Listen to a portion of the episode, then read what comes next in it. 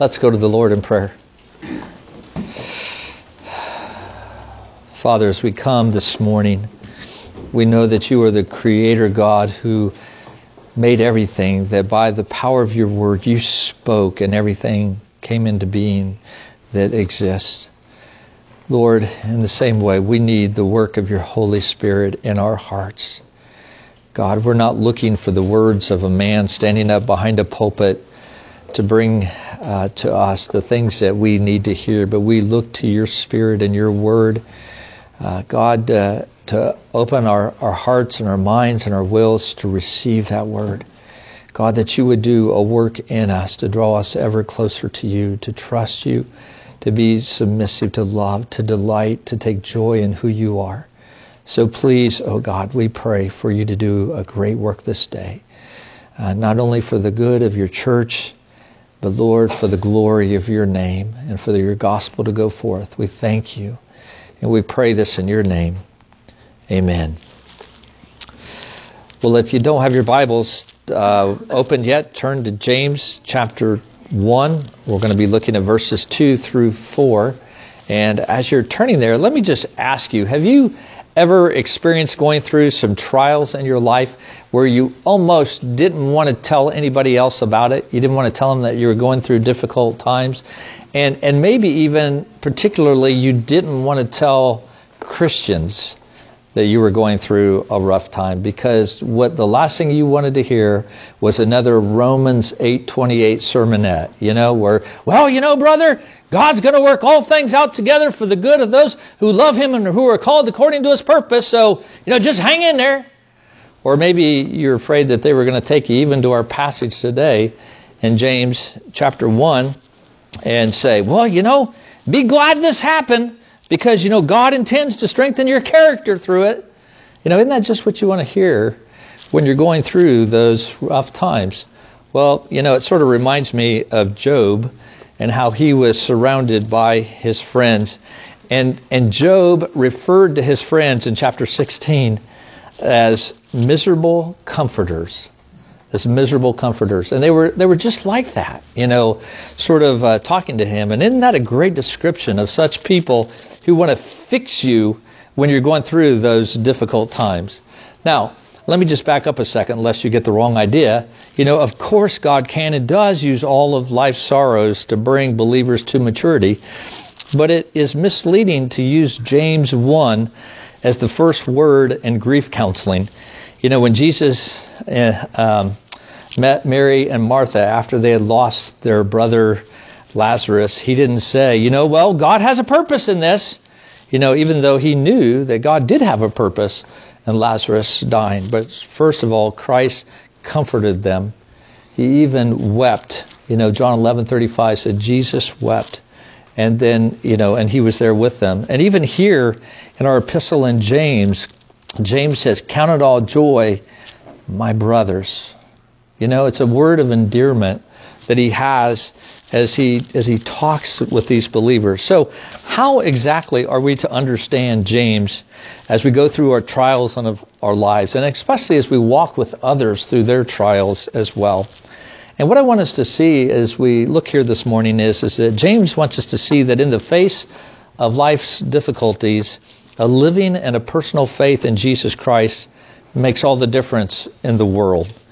You know, true faith responds with joy when it faces testing. It is a faith that overcomes the obstacles and gains victories through following the Lord Jesus Christ.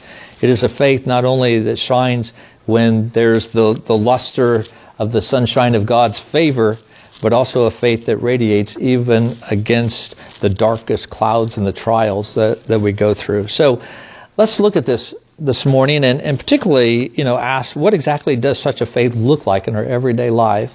Well, first of all, James tells us that it counts trials with all joy. Uh, counts trials as all joy, or some of your translations may say pure joy or full joy. But the ESV says, Count it all joy, my brothers, when you meet trials of various kinds. Now, count it all joy here is a command. It's something that James is telling, he's commanding those that hear his message to count it all joy. And, and like I said earlier, so often you hear Christians sort of take this and they sort of put their own twist on it, you know, and they, they quote this verse to others who are suffering sort of in the tone of, well, you know, just keep a stiff upper lip, count it all joy. You know, or as the old pioneers used to say, you know, when the going gets tough, the tough get going. You know, count it all joy, brothers. And that's oftentimes the sort of the, the twist that even we as Christians will oftentimes put on these verses. But is that what James meant by this phrase? You know, and I think we need to, to look to see what exactly he meant. But before we get to this phrase of count it all joy, I think it's probably good to talk about what we mean by trials. Now you may say, Pastor Rick, oh, I know trials. You don't need to tell me about that. Well, that's that's probably true, but let's just look at it anyway. When as you look at the word that's used here for trials, the word means any kind of distresses that happen to us from without or within. So it's not just our external circumstances, but it's even the things that we wrestle with within, which in God's purpose serve as trials to us. So these trials include everything considered as test of our character and tests that challenges our faith. You know, so just like when Jesus, he was in the wilderness in Matthew 4, we see that he was tested as Satan came to him and, and uh, brought these temptations. So believers are tested as well.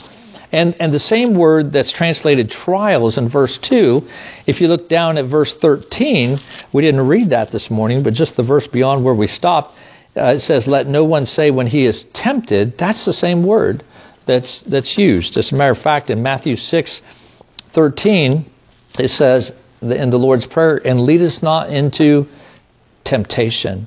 That's the same word that he's using here. So while James is speaking of the hardships that come in life, it may be that he's speaking about more than the, just that. That while he's referring to those things that test our faith, it may be more than just the difficulties, but it may be the temptations as well. And there's some that even want to go so far, and I don't know about this, but even as you look at verses 9 and 10, it talks about how the lowly brother boasts in his exaltation and the rich in his humiliation, about how even those times of prosperity can be times of uh, uh, trials for us that can test our faith as well. But James wants the church to live out its faith in the crucible of life and all of its tests. And this includes the test of hardships, whether that be accidents, you know, that, that occur, or sickness, or poverty, or anxiety, or, you know, the list goes on and on, or whether it includes those internal trials as well, you know, whether that be the temptations, you know, whereas we struggle with pride and greed and lust, or it might even be a temptation that comes to someone who's strong in their biblical knowledge and understanding, but who's complacent in terms of living out that faith. You know, it could look like a lot of different things. But James has more in mind, I think, than just the truism that we grow strong through adversity. He wants us to see the world a certain way. He, he wants us to understand that the goal of this life is not to find the maximum pleasure and pain-free living is, is oftentimes promoted around us. And I think even we oftentimes think of life that way, is, you know, that we want to be successful, we want to be, you know, get the most amount of pleasure out of it. Our goal as Christians is to mature and endure in our faith. And as James see it, God fashions maturity and endurance by means of the trials that he brings into our lives. And so he says to us, Count it all joy, brothers, when you meet trials of various kinds. Now, uh, that word meet in the original Greek, this is the way it reads Consider it pure joy, my brothers, whenever you fall into trials.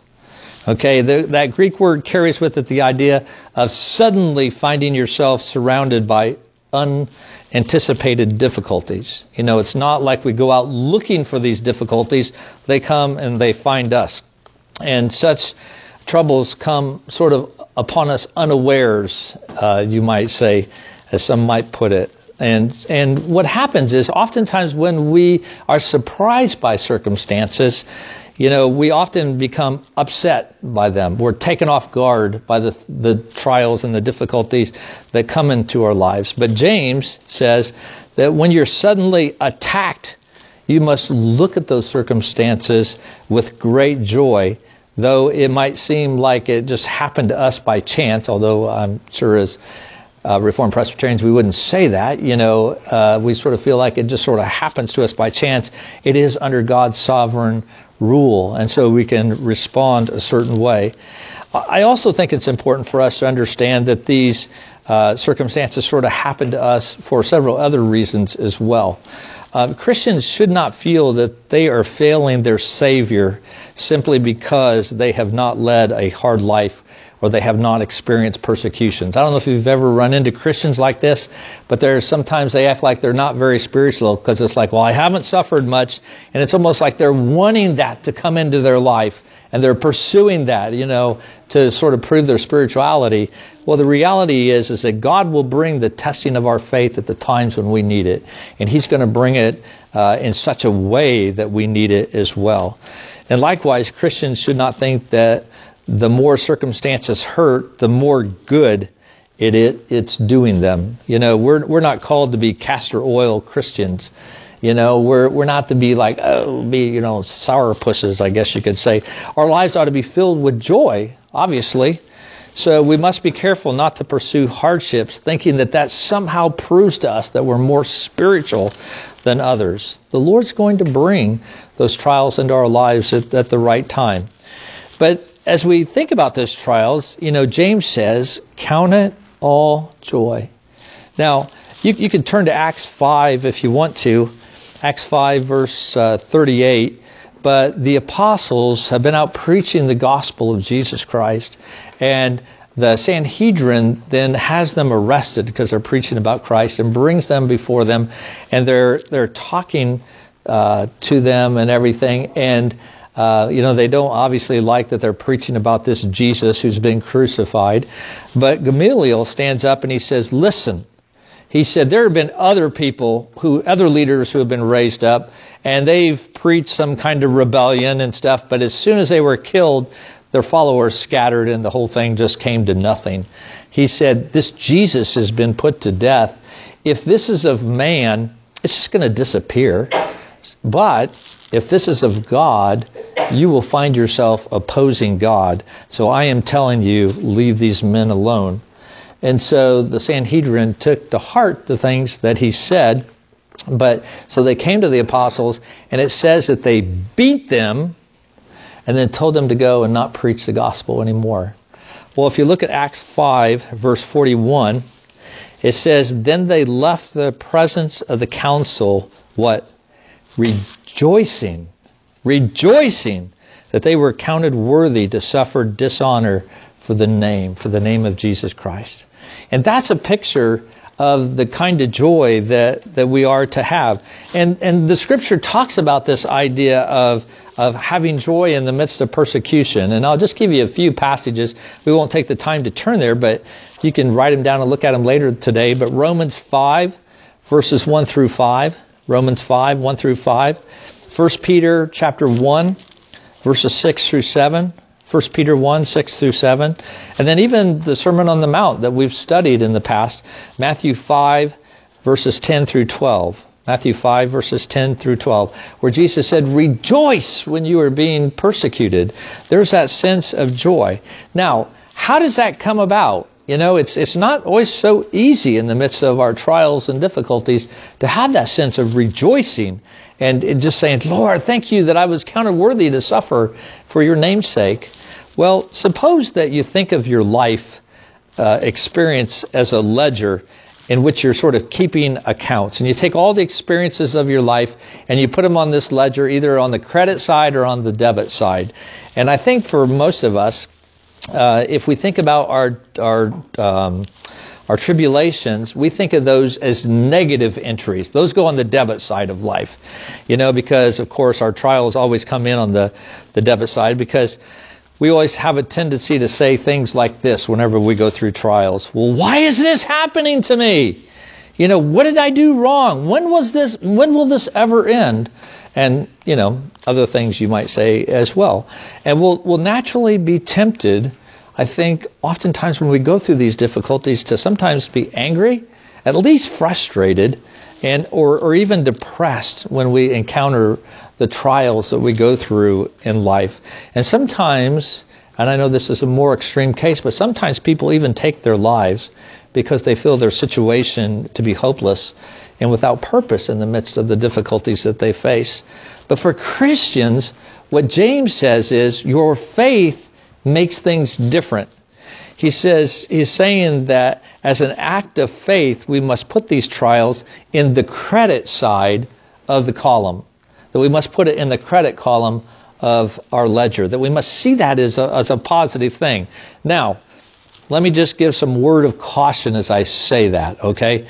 I'm not saying that whenever you go through trials that you just say, well, praise the Lord anyway, and attempt to put those trials in your past, or as some people want to say, you know, just smile the pain away.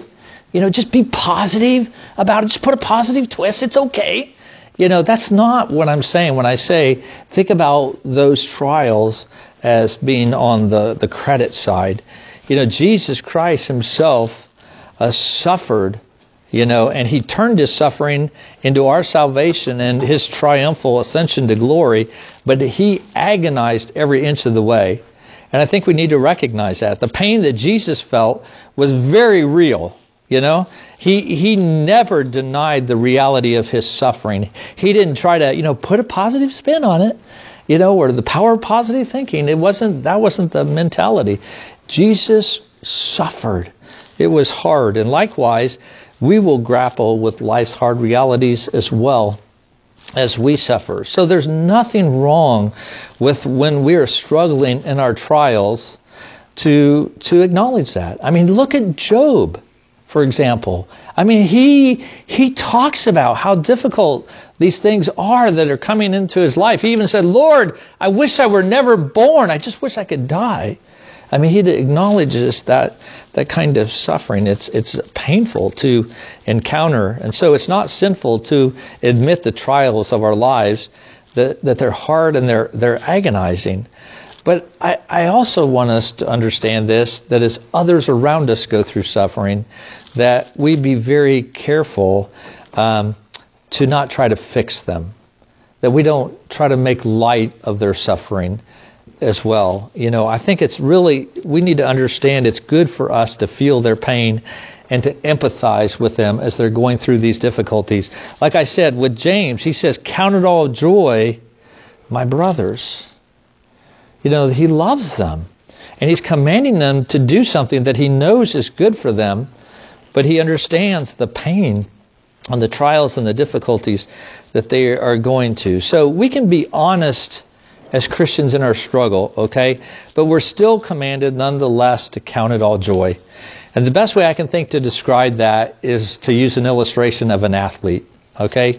An athlete that is preparing for some event understands the value of training. I don't care how painful that, that training might be. And, and his coach may put him through the paces and, and make him do things that causes him excruciating pain. And the athlete does it. Why? Because he trusts his coach that the things that his coach is forcing him to do and to experience is for his ultimate good. He understands that. And the athlete doesn't deny the difficulty or the excruciating pain that he is enduring, but also he understands and he considers that training as being a positive side of being the credit side of that ledger. And it's like that with Christians as well. You know, as we view our trials, that they are difficult, and we may even be desirous to be free of our difficulties that we're encountering, but we also understand that they are from the hands of a loving, sovereign God, much like the coach for the athlete. And so we consider the process of encountering these trials as pure joy because we know that they are for our good, even though they may be painful for a time. It sort of reminds you of Hebrews 12, you know, where he, uh, where the author talks about how, you know, God's discipline is painful, but for a time. And just as it takes an act of the will for an athlete to turn his pain into that happy achievement, so it takes an act of will through the faith in Christ to bring joy out of the pain in the Christian life as well. And so as we see those things come into our life, we understand what God is doing and we rejoice in that. It's in times of trials and sufferings that we turn to Jesus for comfort because we're sort of brought to the end of ourselves. You know, God doesn't he? He just seems to have just the right trials for our lives that bring us to the end of ourselves. And it's often our prayer to ask Jesus to remove these trials, and sometimes he does, but many times he doesn't. Because as Hebrews 11:1 reminds us that faith by definition is being sure of what we hope for and certain of what we don't see. So we're certain of those things we don't see.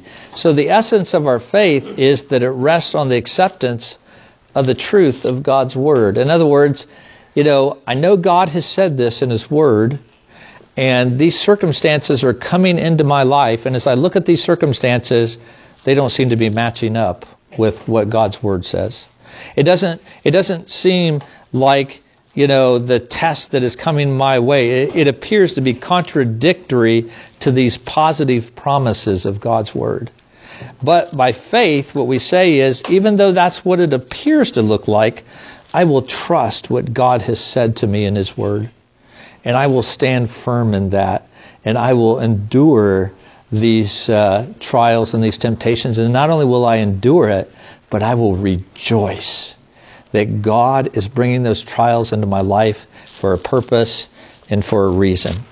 And so we can stand firm in the midst of those things because a living faith is faith in Christ. It's not just a faith in these words on a page, but it's faith in a person. It's a faith that Christ knows what's best, and He has revealed that in His Word. Faith in Christ is faith that acts in obedience to Him. And such faith perseveres even when the props of earthly prosperity and well being have been kicked away and the blessings of God seem far away. And so it is in those times that He calls us to rejoice. Now, think about the alternative to counting it all joy. You know, the alternative to counting it all joy is to let Satan do his work through your trials. And I don't know if you've ever thought about that, but Satan wants to do a work through the trials that come into your life as well. And this usually happens when we sort of get like burdened down under our trials. You know, we're sort of lying down under the difficulties that we have. And as we do, we begin to dwell on what might have been. Oh Lord, why is this happening to me? You know, I, this could have been my life, but instead this is what I have. And out of that sense of sort of dwelling on what might have been, sort of comes a complaining spirit. And I don't know if you've encountered this. I wish I could stand up before you and say, this is never, these words have never come out of my mouth when I've been through times of trial. But unfortunately, I have to confess, probably like the rest of us, that there are times when those pressures or those trials come upon us and we've not looked to the Lord. I've not looked to the Lord with joy and, and thanked Him that He is at work sovereignly in my life to accomplish his purpose, but instead I've turned my eyes upon the trial itself, and it's been overwhelming, and it's and it's challenged me, and it's caused me to complain, uh, feeding our frustration with a festering resentment sometimes towards other people. Sometimes God uses people in our lives to bring about those trials, and so we can sort of uh, have resentment towards them, or even against God Himself.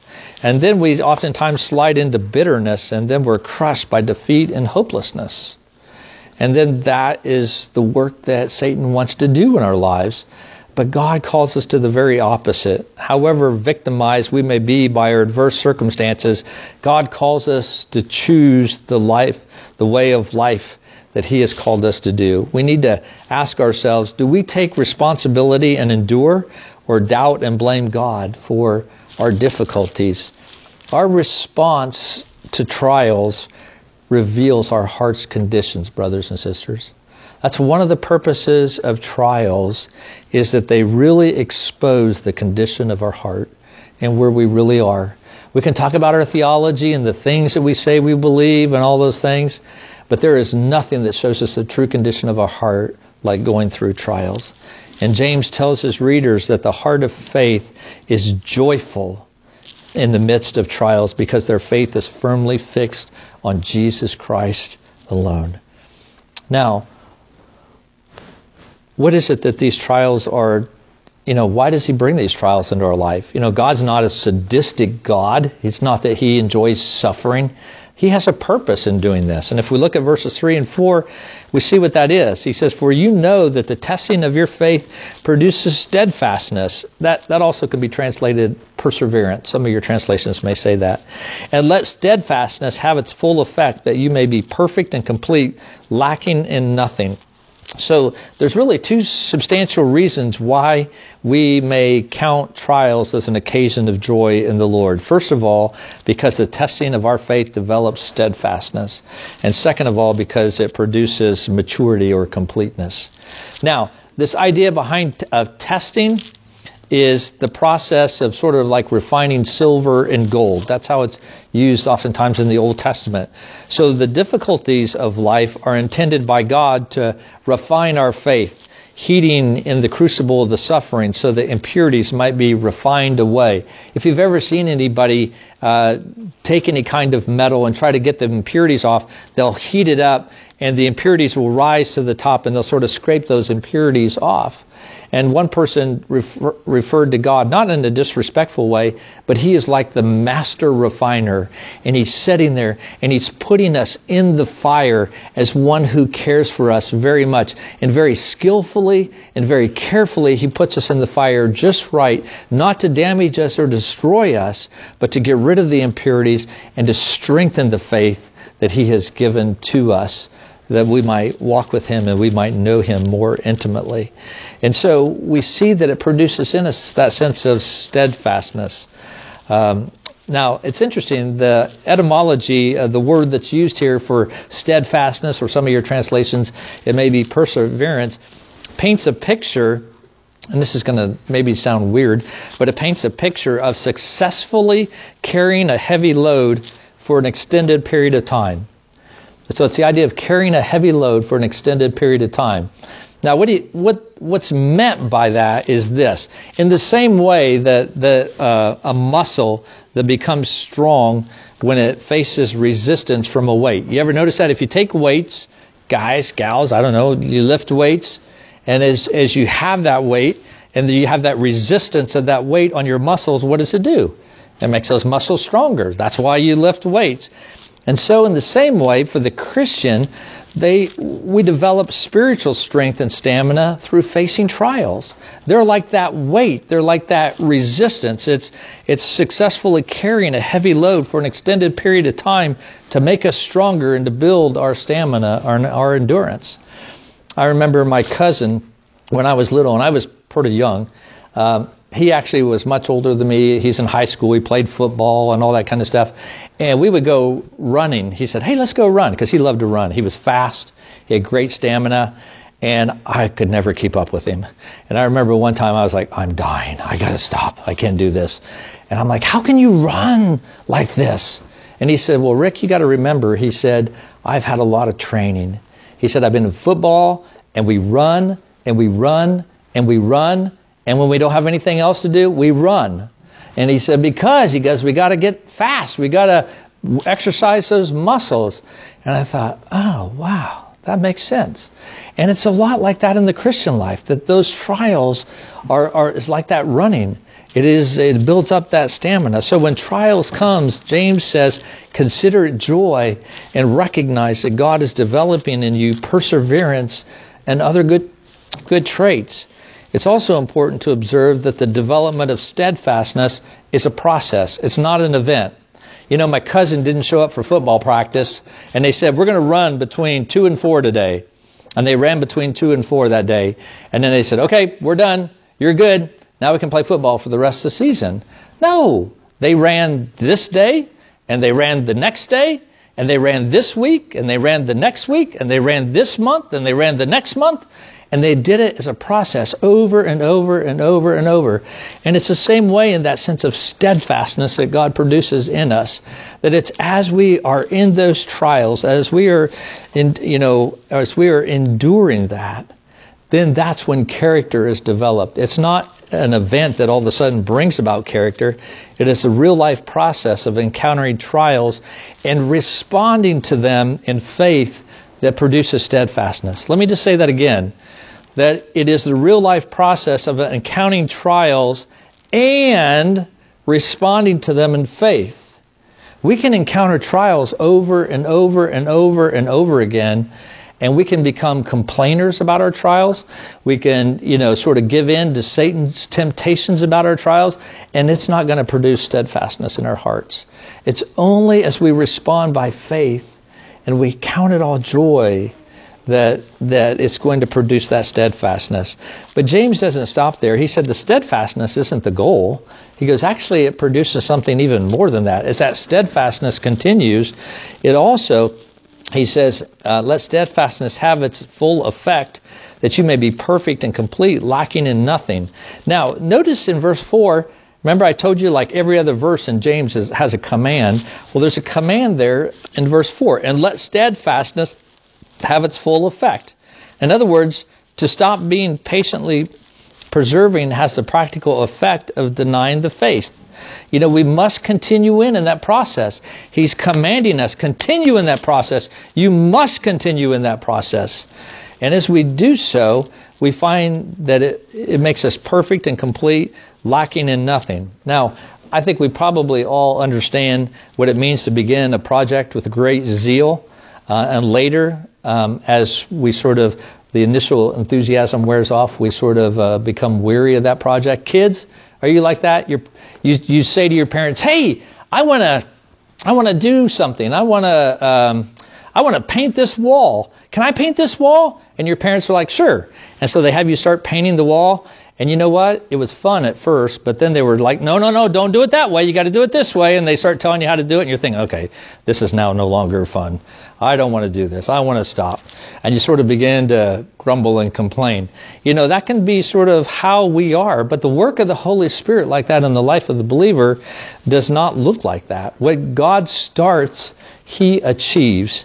You know, it's a, a fact of divine revelation but the good work begun by God in every Christian will carry it on to completion until the day of Jesus Christ, as we read in Philippians 1 6. So our exercise of faith must not be interrupted. As we continue to live by faith and face these trials, it says that we become perfect and complete. Basically, that's terms that sort of together describe a well rounded believer who is mature beyond normal Christian growth. And then he goes on and he adds to that that they lack in nothing. That means that they are complete, they are whole. And so the, the whole idea in this sort of stacking these terms is to show that the Christian that becomes spiritually mature or complete in Christ. And so, uh, and, and that's just the way it must be, that there are some parts of our Christian spiritual maturity that can only come through the fires, that only can be acquired through difficult times in our life. For example, submitting to God's will. It's really hard to submit to God's will unless you've gone through trials. Because there's things that we want to do, and until God tests our faith to say, you know, are you going to do what I want to do as opposed to what you want to do? Well, the only way to determine if you truly believe that is if God tests that. And likewise, even sympathy uh, and empathy for the suffering of others uh, oftentimes must be tested as we go through the trials. And so, you know, as we look at James, I, I want us to understand that God does these things, um, but He does these things not only for our good, but there's a sense in which He does it in a particular order. You know, it's no accident that the sequence is first of all trials, and then pure joy, and then steadfastness or perseverance, and then maturity or completeness. That's sort of the order trial, joy, steadfastness, and then maturity. Now, we might think it more appropriate to put the joy at the end, right? Uh, that that the joy should come when the pain is all gone and everything's done. Then we can be joyful because guess what? We've reached our goal. But it's interesting that God's point, though, is that the joy in Christ is the powerhouse of perseverance. And what I mean by that is if if we encounter those trials in our life and there is no joy and we don't recognize what God is doing, then we will never have the stamina for steadfastness or never have the stamina for perseverance. We will give up. We will be discouraged. We will become disgruntled. We will become angry. You know, maybe even some, like I said earlier, who take their lives because they just cannot persevere in the midst of those difficulties. But as we draw close to Christ, brothers and sisters, as those trials come and we draw close to Christ and we and we acknowledge the pain that is there, but we also acknowledge that it comes from our Savior who loves us and who suffered very much as well. You know, then we can have joy that will allow us to continue on in that trial and that difficulty. And as that trial and that process continues, there will be a sense of steadfastness.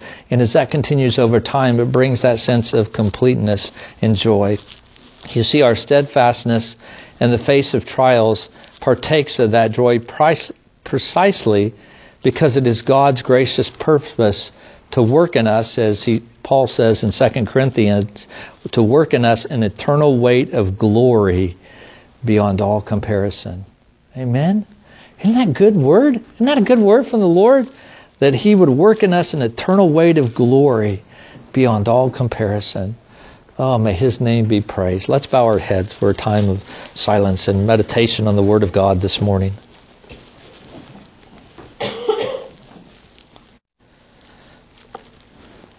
Our gracious and compassionate Savior, we thank you for the Word that you brought to us this morning from James.